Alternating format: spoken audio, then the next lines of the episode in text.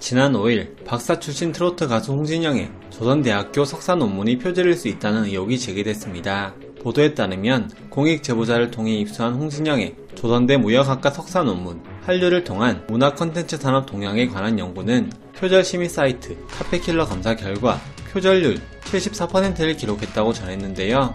카피킬러는 국내 대표적인 표절 검사 프로그램으로 홍진영의 석사 논문은 전체 문장 556개 중 6개 어절이 잃지 않는 동일 문장이 124개였고 표절로 의심되는 문장은 365개로 확인됐습니다. 제보자는 홍진영의 아버지가 재직 중인 대학에서 바쁜 연애 활동 중 석사와 박사 학위를 받았다.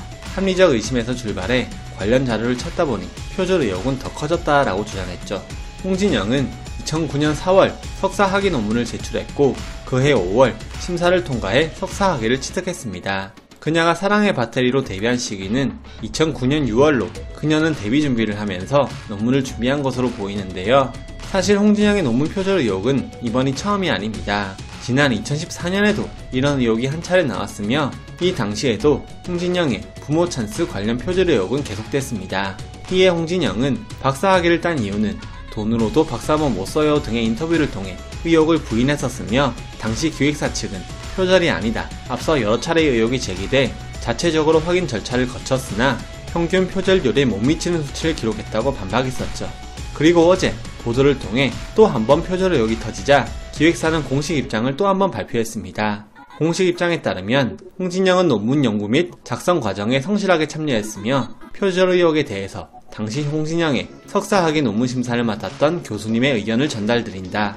해당 교수님에 따르면 홍진영이 석사 논문 심사를 받았을 때는 2009년의 일로 당시 논문 심사에서는 인용 내용과 청구 문헌 등 주성을 많이 다는 것이 추세였고 많은 인용이 있어야 논문 심사를 통과할 수 있었던 시기였다라고 설명했습니다. 이어서 카피킬러 시스템은 2015년부터 대학에서 의무적으로 사용했으며 50%가 넘는 표절을 걸러내기 위해 시작된 제도, 해당 시스템이 없었던 2009년 심사된 논문을 검사 시 표절률이 높게 나올 수밖에 없다고 덧붙였죠. 마지막으로 오해가 있을 수 있으나 표절이라고 볼 수 없다는 심사 교수님의 의견을 전달드리며 해당 논문에서 인용 내용과 참고 문헌 외에 영구적인 내용에서는 홍진영은 전혀 표절하지 않았음을 아티스트 본인에게 다시 한번 확인했다고 강조했습니다. 조선대학교 측도 이번 논란에 대해 드릴 말씀이 없다. 앞으로도 학교 측의 입장은 발표되지 않을 것이라고 전했죠.